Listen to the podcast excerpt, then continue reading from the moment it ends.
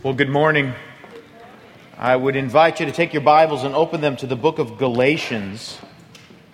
Galatians chapter 4. We've been unpacking the incarnation here this morning, or these past four Sundays. Here's our fifth Sunday, and just really trying to deal with some of the uh, questions of life and, uh, and, and just showing how the birth of Christ really answers some of the deep and most profound questions of life. And today we're going to be dealing with our fifth question the question of what does God want from me? And we're going to see how the incarnation answers that question here in Galatians 4. You know, this week I was reading a book, and I came across the, the author of the book was describing uh, something that had happened. And when I read this account, uh, I actually thought of Christmas. I want to share with you what I read in, the book and then uh, make the connection between that and Christmas here. But the account was describing how the uh, Federal Aviation Administration, the FAA, had developed this cannon to shoot at airplanes. And, and, and the reason why they developed this is, is they, they realized that one of the big threats in flying is uh, bird strikes. You know, airplanes taking off and, and you hit a bird, and, and, and that can be really dangerous. And so they had developed a cannon that they, could, that they used to actually shoot chickens at the windshields of airplanes to see how the windshields could handle the impact. And they would set it up at different speeds to figure out, you know, takeoff and landing and different things. If you were going to hit a bird, what, what would happen to the windshield? And so they had this cannon. They would fire chickens at these windshields to make sure the windshields were strong enough. Okay, I'm glad they did that, right? You know, so, so uh, this company in Britain had developed a high-speed locomotive and to, to travel throughout Europe and of course, those high speed locomotives are going fast, and they hit birds as well. And so they asked if they could borrow this cannon to shoot it at their new locomotive, shoot a bird at their new locomotive. So they did. They borrow the cannon, and they, they take the uh, chicken, they load it into the uh, cannon, and they fire it at the, at the locomotive. And it goes right through the windshield, busts up the conductor's chair, puts a dent in the wall, destroys the panel, just you know, mess the whole locomotive up. And of course, they're distraught that their locomotive didn't make it. And, uh, and so they sent all the findings back to the FAA and they said, Could you help us interpret the data here? Help us figure out what we did wrong. Obviously, your windshields are strong enough to handle this, ours aren't. Could you, you know, we'll send you all our data. Could you help us figure this out?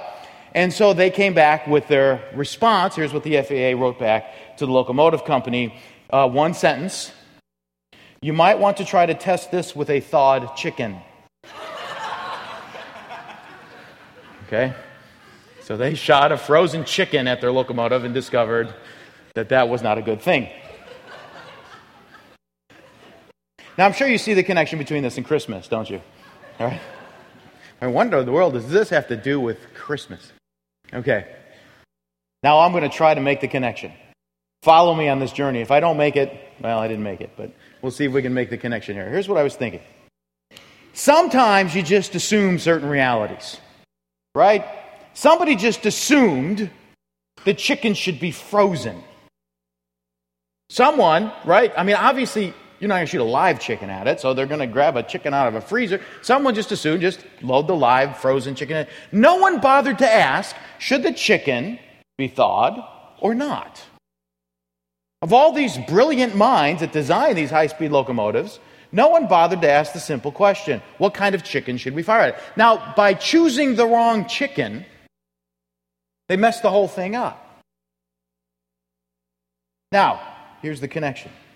There are, we are inundated by a lot of information about Christ at Christmas time. We get cards, we get songs, we get letters, we get all kinds of stuff thrown at us and we're just constantly surrounded by this. But sometimes we don't ever bother to ask ourselves is what we believe about God and what we believe about the incarnation correct? Are we working off the right assumptions?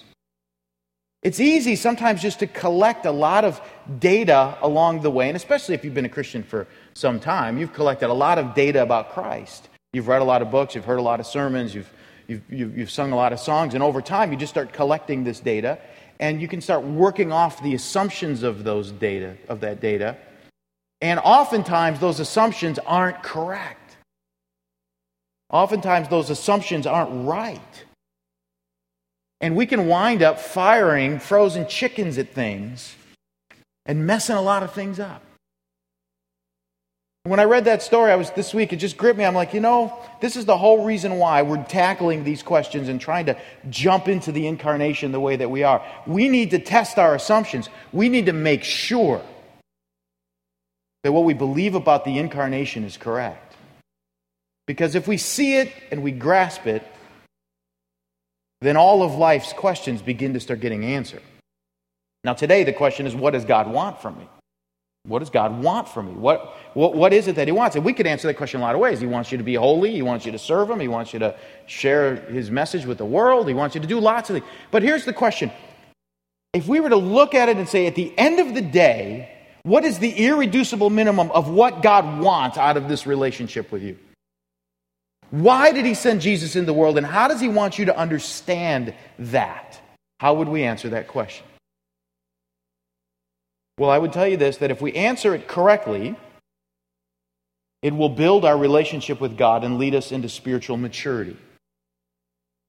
If we answer it incorrectly, it will actually get in the way of our relationship with God and keep us in a state of spiritual immaturity.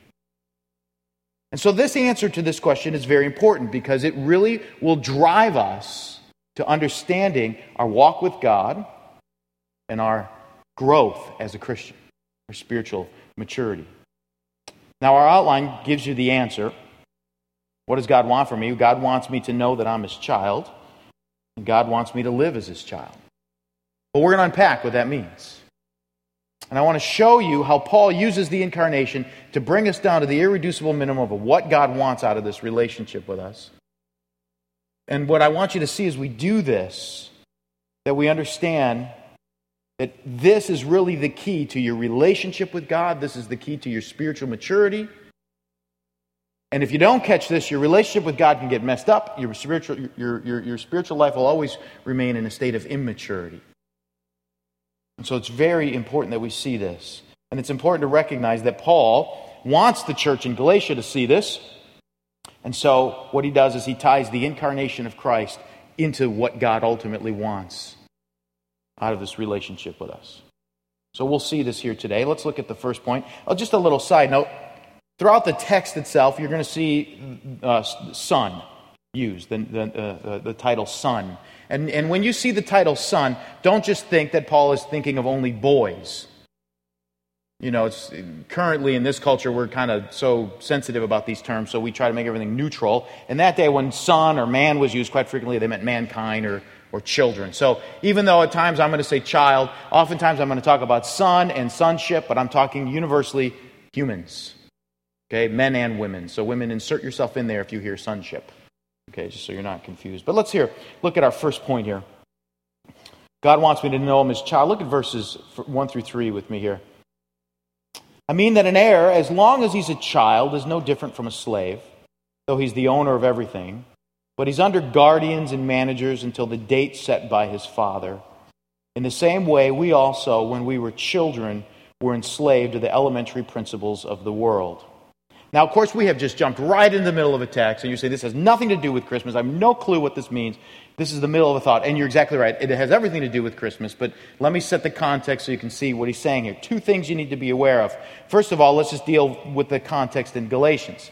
What's this letter about? What's he getting at? Paul is writing this letter to a church in Galatia. The church is made up with a, a lot of, of Gentile or non Jewish believers and some Jewish believers. Now, these, these Gentile believers, of course, were living in paganism. They were worshiping a lot of false gods, and they were involved with all the rituals that are involved with worshiping in, in a pagan religion, which is a lot of ritual cleansing and a lot of ritual foods and, and all these ceremonies. And they had many of them because they worshiped many different gods. And each god had their own set of ceremonies and symbols and, and all of this. And that was their background. And they they had heard the gospel, placed their faith in Christ, and were now walking after Christ. They had renounced their paganism and they're following Christ. Alongside this comes some Jewish Christians. Now, these Jewish Christians, Paul, Paul would say some of them weren't Christians because what they had done is they had professed faith in Christ. They said Jesus is the Messiah, but if you want to please God, you're going to have to follow all the laws of the Old Testament. God put them in there for a reason. You have to follow them. And if you're going to mature in, in, in, with your relationship with God, it's going to begin, first of all, men with getting circumcised, and then everyone else. You're going to have to follow the calendars and the ritual calendars and, and all of the food calendars and the celebration of the holidays. And if you don't do that, you're not maturing in Christ. You're not maturing as a Christian. So these guys had come alongside, and they had, they had brought that message to the church in Galatia. Paul got angry about this, and he said, This is so bad. This is horrible. That's heresy. Christ is everything. There's no Jesus and, it's Christ alone. So he's making this point in a really strong way throughout this letter. Now, one of the things Paul has to do in order to make this point is he's got to then explain the law, the Old Testament, right? Because it could seem like he's saying, well, God just suddenly abruptly changed, right? He's working for a couple thousand years in one direction and er, hits the brakes and say, okay, no more law, now it's all Jesus. And so, what Paul has to do is explain how do we process the 39 books of the Old Testament? How do we process all the rituals? What do we do with them? Are they bad? Are we getting rid of them? Are they horrible? Are they wretched? So, he's trying to explain to them not only that Christ is everything, but how to understand the Old Testament. Okay, got that? So, there's our, there's our context. That's where we're at here in chapter 4. He's trying to explain the law. Now, the second thing that we have to understand about this text is the illustration he's using. In order to explain the law, he uses an illustration.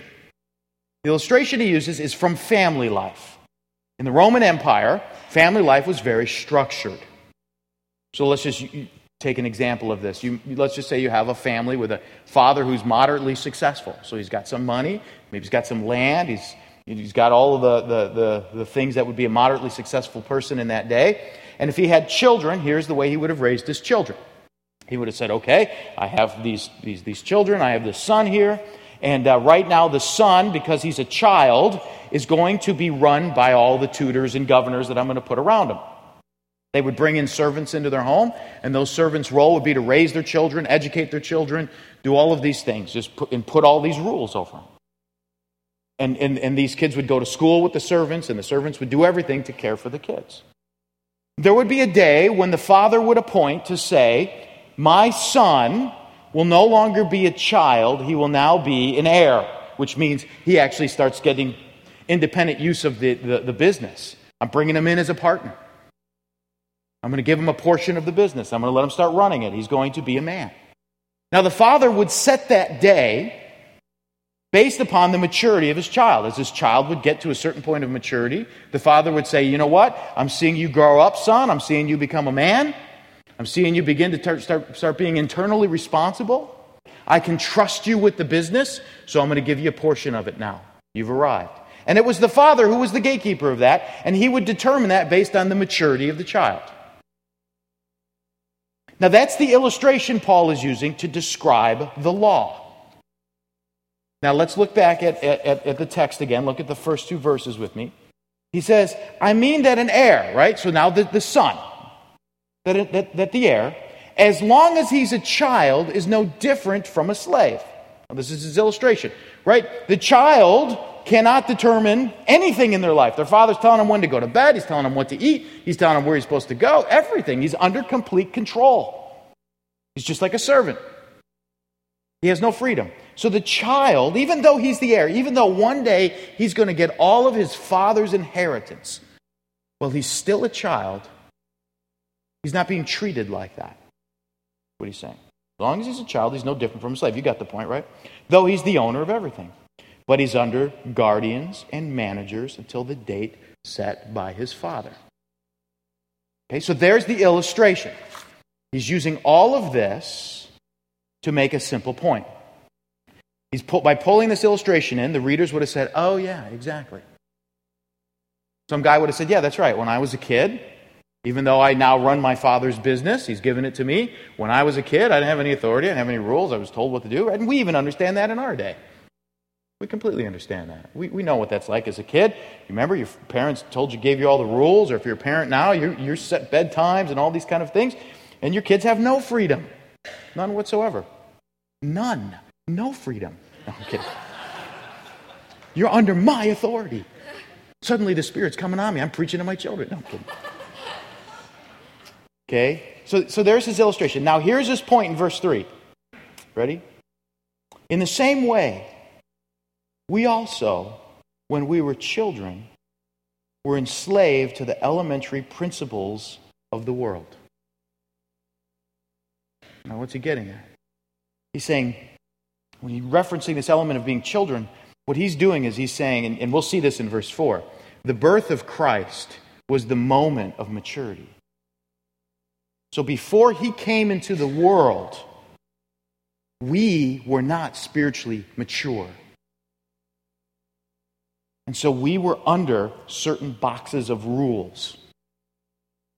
Here's the key you have to understand the law was put into place not to mature people. The law was put into place because people were spiritually immature. And they needed that protection. This is what he's trying to say. They needed the protection of the law. Why do we have bedtimes when our kids are little? Because left to their own, they would never go to bed. Right? They would just be playing until they just dropped and fell asleep right there, wherever that was. Why do we tell them and pick their food for them? Left to their own, they would never eat broccoli. All right? They would never choose that. If you can just say, eat whatever you want in that refrigerator, what would go first? We know that about children. They're not mature enough to make the decisions. And so parents come in and they set up a set of boundaries and they say, We're going to make these decisions for you. Sometimes they look at you like, I know better. Listen, I know you've been alive 37 years longer than I have, but I know better. My 10 years have been more profitable than yours. They think that way, at least, right? And the parents come and say, No, you see, these rules are here because you're mature. When you begin to mature, the rules go away. This is what Paul is saying. How does he, how does he describe in the whole of the Old Testament? He says the whole, all of those rules were not there to mature you. They were the elementary principles. They were the things that held you in check because you weren't mature. You weren't able to do it. The law holds you in bondage until you can spiritually mature. That's his point. So you see how he's explaining all of this. Now, this is all very important because this leads us up to the Christmas story. It leads us up to the incarnation of Jesus. Because now what he's doing is he's setting the table and he's saying, okay, yeah, there's all of these rules here. There's all these laws in the Old Testament. But do you understand why they were there? Now the question then comes how do I become spiritually mature? What's the key to spiritual maturity? What's the key to spiritual growth? What's the key to, to so that I don't have to be under those rules and those bounds? Look at verse 4. But when the fullness of time had come, God sent forth his Son, born of a woman, born under the law, to redeem those who were under the law, so that we might receive adoption as sons. And because you are sons, God has sent his Spirit of his Son into our hearts, crying, Abba, Father. So you're no longer a slave, but a son. And if a son, then an heir through God.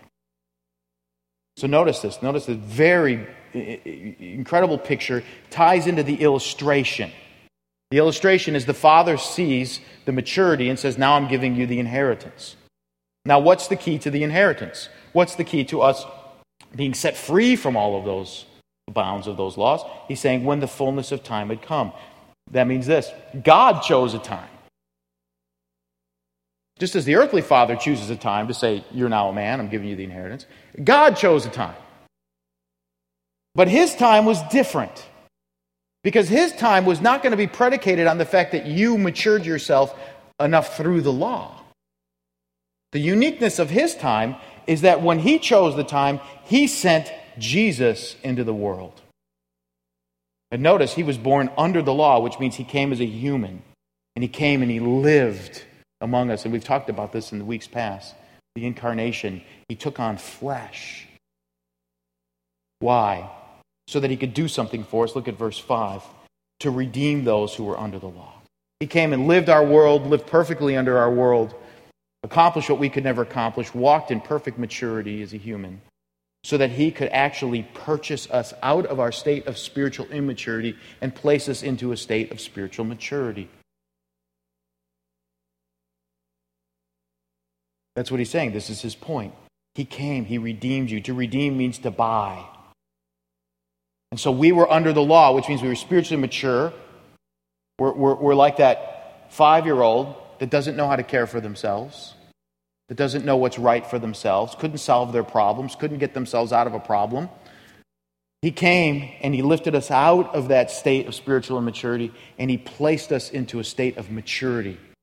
That's what he's saying. This is what the incarnation is about. Why did Christ come into the world? He came into the world to redeem those who were under the law so that we might receive adoptions as sons, so that we suddenly enter into a relationship with Him. And the cool thing about this relationship is look at how beautiful it is. Look at verse 6. And because you are sons, God has sent the Spirit of His Son into our hearts, crying, Abba, Father. Isn't that a beautiful statement? That's what He's saying. This is the key. Now, by the way, this is what you have to catch here. If you miss this, you miss your relationship with God and you miss the key to spiritual maturity. So it's uh, very important, right? Right? You know, you know, Fran's sitting here going, come on, give it to me. Quit setting it up. But I just want to make sure you're catching this. This is very important. You miss what he's saying here in verse 7. You miss everything about your walk with God. Let's go back and look at 7 again. I got to find it in my text here. I lost my place. He says, or uh, let's, let's look at verse 6. And because you are sons, God has sent the Spirit of His Son into our hearts. That's the key right there. You see, the key to spiritual maturity is that Christ has redeemed us, and then His Spirit takes up residency in us. That's the only way to mature spiritually. Some people think spiritual maturity is going to come through all of those external components of the law. But just because my kids go to bed at 7 o'clock or 8 o'clock or 9 o'clock or whatever time I pick doesn't necessarily mean they're maturing. Maturity comes from the inside. Maturity comes from the inside. Those laws cannot mature you. The only thing that can mature you is when the very Spirit of God takes up residency in your heart. Christ came into the world so that God's Spirit could come into your life. We talk about the message of Christmas. I want you to think about the mission of Christmas. What's the mission? God sent his Son into the world so that God could send his Spirit into your life. And when that Spirit enters your life, guess what happens? Two things happen. First, you get a relationship with the Father. Notice, you get the same relationship the Son has. You call him Abba, you call him Daddy. You're now in this great relationship with the Father. He's your dad. He will listen to you. He will be with you. He will never forsake you. He will always be there, and you can always talk to him, and there's absolutely no barrier between you and God. What does the law do? It places a barrier between you and God. The law would say that you have to come to me so that I could pray for you, so I could be some kind of priest in your life, so that I could do some kind of intercessory thing because you can't go to God. The law would say, You sin, we're going to bring some doves up here and we're going to kill them. So some sacrifice could be made. Puts all these barriers between you and God. But when the fullness of time comes, Jesus came so that his spirit would go into your heart. And the next thing you know, you say, Man, Daddy, you're my father. I love you. You love me, I love you. There's nothing that's going to make this thing go away. But the other component of this is that not only do you get the Spirit of God, the Spirit of God also works within you maturity. Now, we don't have time to unpack all of this, but if you were to flip over to Galatians 5, I'm just going to summarize it for you here. But if you were to flip over to Galatians 5 and you were to, to unpack what he's saying, you, you would see this, and let me just give you a summary of it. Some people, when they hear this, they get a little afraid because they think that this kind of message is telling you you can go out and live for the flesh, live for sin, it doesn't matter now, right? Jesus has freed you from the law, therefore, he's freed you from morality. But that's not the case. Being freed from the law doesn't free us from morality. Being free from the law doesn't say, okay, now it's grace, just go do what you want. Something much more significant has happened. What Paul says in Galatians 5 is that suddenly, the very, when the Spirit of God enters our life, the very love of God enters our life. Now, the law would say, don't murder someone. And so, if you want to be compliant to the law, you wouldn't murder somebody. When the Spirit of God comes into your life, the Spirit of God says, love your enemies. Do good to those persecute you. Your Spirit of God is driving you to love your enemies. The law of God would say, well, hey, listen, you know, sometimes clothing gets a little risque. We should set up a bunch of rules about what you should wear to church and what you shouldn't wear to church. We set these rules out, right? And this way, everybody's dressed appropriately. That would be silly because the love of God would say, I'm going to get up in the morning and make sure that what I wear is, is caring and loving for other people.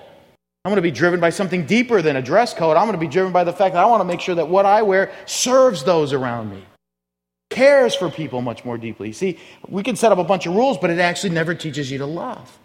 But when the very Spirit of God comes into our life, we suddenly start serving others, and that's the key to spiritual maturity. How would you define spiritual maturity? I would define it simply this way that you are growing in your undevoted love for God and your undevoted love for others. That's maturity. But that love can only come when the Spirit of God takes up residency in your life. So the incarnation has come. Jesus came into the world so God's Spirit could come into your life. So that you could have an undistracted, unhindered relationship with the Father, and that you would grow in love for Him and love for others. Chapter 5 unpacks all of that about love and making that connection, and you can read that on your own. It's, it's beautiful. But you can see his point. Now, what happens? As verse 7 says, you're not a slave, you're a son. And if you're a son, you're an heir. All of the blessing of the kingdom of God is yours. It's all yours. What does God want from you?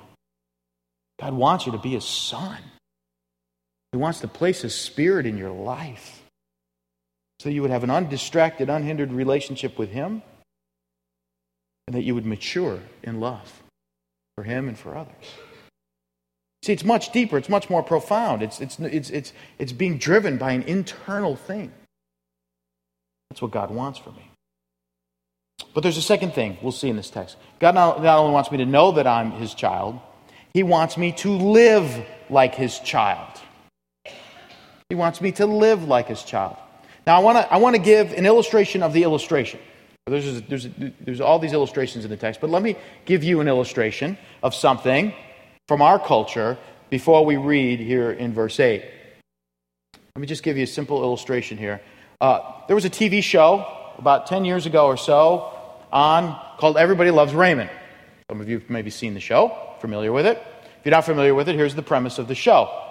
It's a guy who's married, he's got young kids, he lives across the street from his parents. The mom still wants to be the mom of her son. So she babies him, she mothers him, she gets in the way of the relationship between he and his wife. She makes food, she does their laundry, she's constantly butting into that relationship. And the whole sitcom is predicated on all the conflict that comes from a kid who hasn't left home yet. Or a kid, a man, a 40 year old man with his own family, but yet he's still accepting the babying of his mother and his wife feels all the tension because his ultimate allegiance is towards his mom and it's not towards his wife. Now, what sets up the conflict of the show and what sets up the what, what some would call the entertainment value of the show is the fact that everyone knows that's wrong.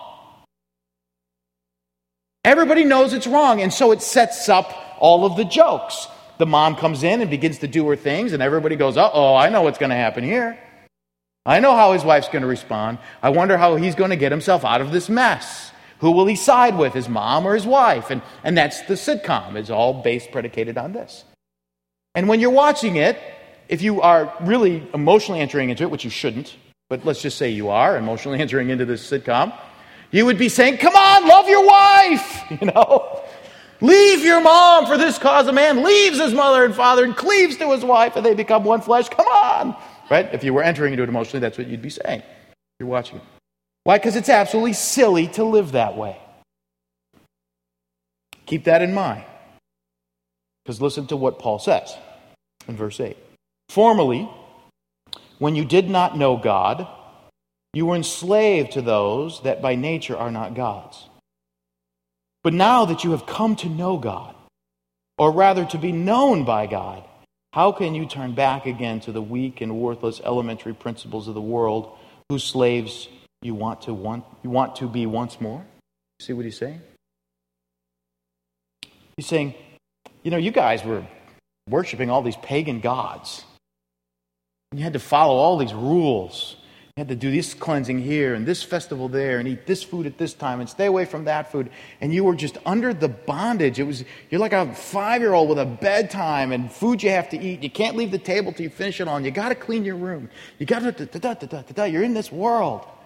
And then Christ comes and matures you and places his spirit in your heart, gives you this undistracted relationship with God, gives you the ability to love him and love others. And now you're fulfilling the law in ways you never heard of. And you want to go back there? Come on, Raymond, leave home. Cleave to your wife. You've got something much more profound. Got something much deeper. Get out of your home, is what he's saying. Why would you want to go back there? Why would you want to go back there? You see his point. This is his point. Christ came into the world so that his spirit could come into you, give you a relationship with him, and teach you to love in ways you never, ever could have ever imagined. And you would rather walk away from an undistracted relationship with God and the ability to fulfill the law to go back to a distracted, a totally disconnected relationship with God where you could never love? Notice verse 8. Again, formerly, this is how you used to live. You've been set free. So, what's his point? Look at 10. You've observed days and months and seasons and years. You're back to this again. This is your walk with God now. Why would you do that? So you get to verse 11.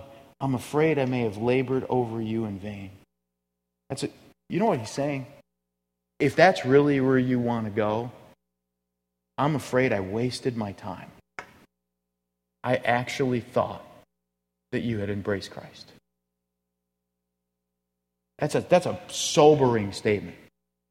You see, the point of the incarnation is to send Jesus into the world so that his spirit could come into you give you an undistracted relationship with the Father, give you the ability to mature in love for Him and love for others. That's the focal point of our walk with Christ. That's it. If we back away from that, we're moving into absolute insanity. Absolute insanity. Doesn't make any sense. Let me just close this by telling you an experience I had with somebody several years ago, probably about more like 12 years ago or so. This guy was a, a very successful guy in his career. He was in the military, very successful in his military career. But his family life was a wreck. On the brink of divorce, his kids was he was estranged from his kids. There's all kinds of tension in his home. And I sat up late with him one night. He was just kind of spewing out all of his heartache and and everything that was going on. And it's amazing because he was highly, highly, you know, decorated in the military. And, and from an external perspective, everybody would look and say, This guy is the guy, man. He's, he's saved people's lives. He's done stuff that, that, that you and I have never thought of doing. And we would look at him and honor him for all that he's done.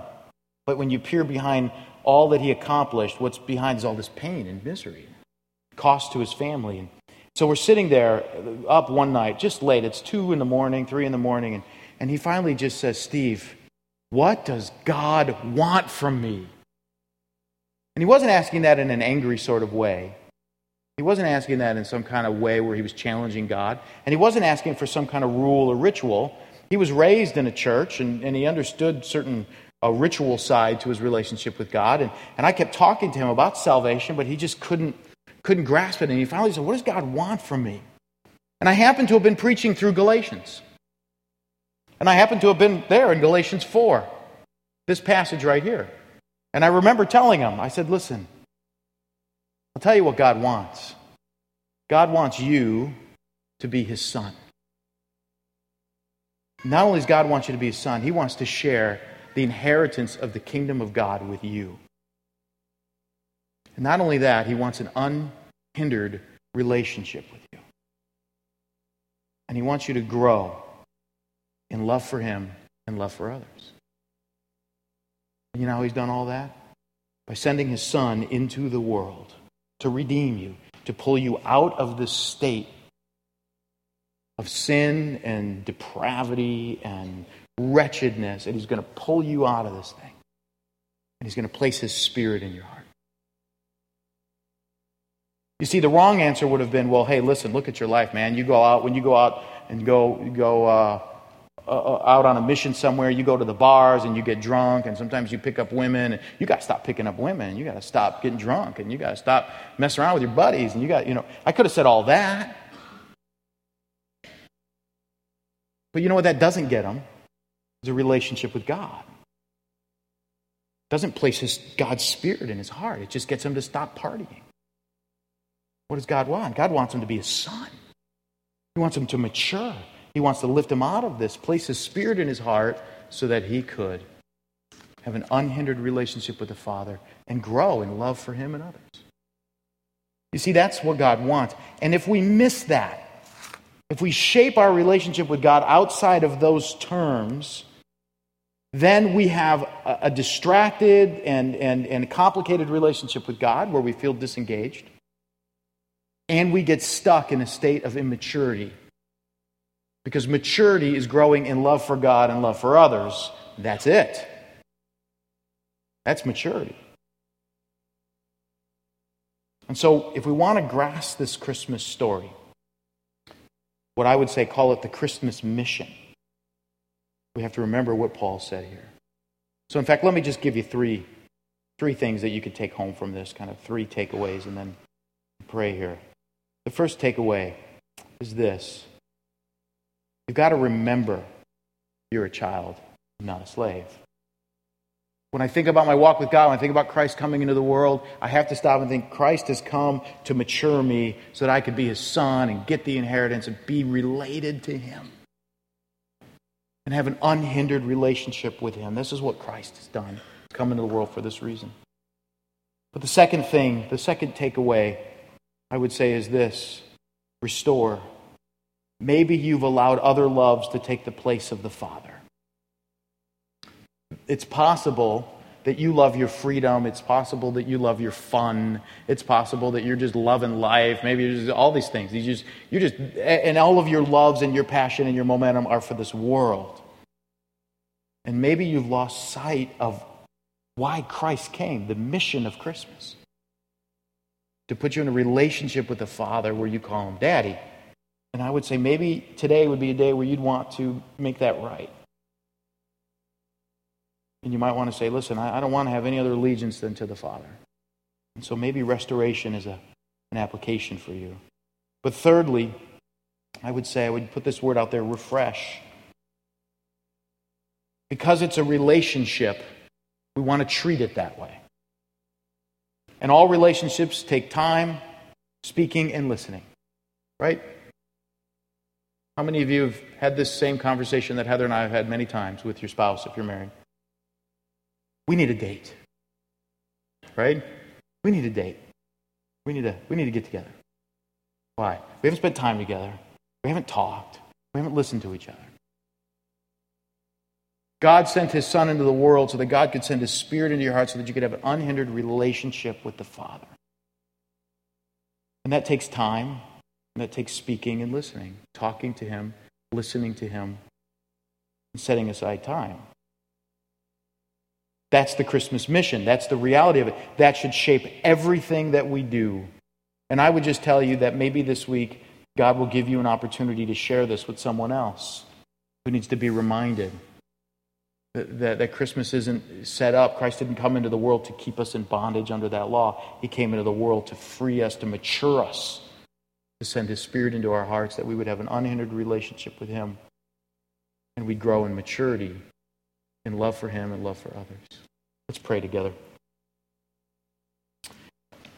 I thank you, Father, for Jesus who has come into this world to accomplish these things.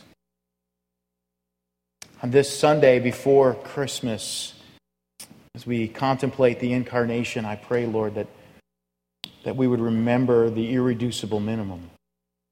That you came and you were born under the law to redeem those under the law, that you might place your Spirit in our hearts.